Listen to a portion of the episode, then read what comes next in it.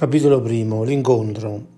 Mattia e sua madre ritornavano spesso e comunque ogni estate nell'antico casolare di campagna che il nonno materno, uno stimato notaio romano, aveva acquistato e fatto ristrutturare per poi lasciare in eredità alla sua unica figlia, Letizia de Sorbis.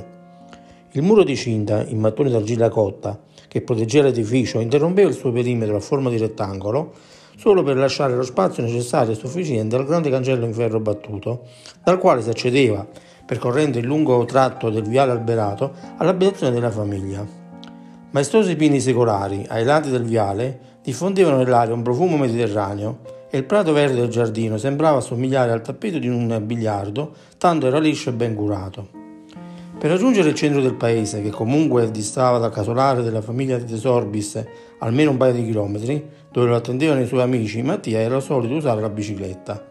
Il ragazzo pedalava senza affannarsi ed era concentrato nella guida per evitare, almeno questa volta, le buche che in quella strada erano davvero numerose. Era stato suo nonno il notaio a regalargliela. Anche quel giorno decise di raggiungere i suoi amici in bicicletta.